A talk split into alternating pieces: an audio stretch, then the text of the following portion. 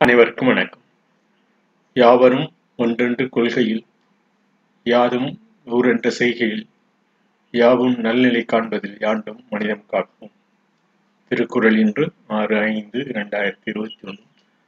எண்ணூற்றி அறுபத்தஞ்சாவது திருக்குறளாக பகைமாட்சி என்ற அதிகாரத்தில் இன்று வழிநோக்கான் வாய்ப்பன செய்யான் வழிநோக்கான் பன்னிலன் பற்றார்க்கினிது என்று பயந்துள்ளார் வழிநோக்கான் வாய்ப்பு இல்லான் வழி நோக்காதவன் பண்பில்லாதவன் பகைவர்க்கு எளிதாகும் நல்வழி நாடாத வாய்ப்பினை செயல்படுத்தாத வரும் பழியை பார்க்காத பண்பிலன் பகைவர்க்கு இனிதாகும் he who does not see the good way who does not seize the opportunity who is afraid of reproach and who has no character will be easily defeated by the enemy.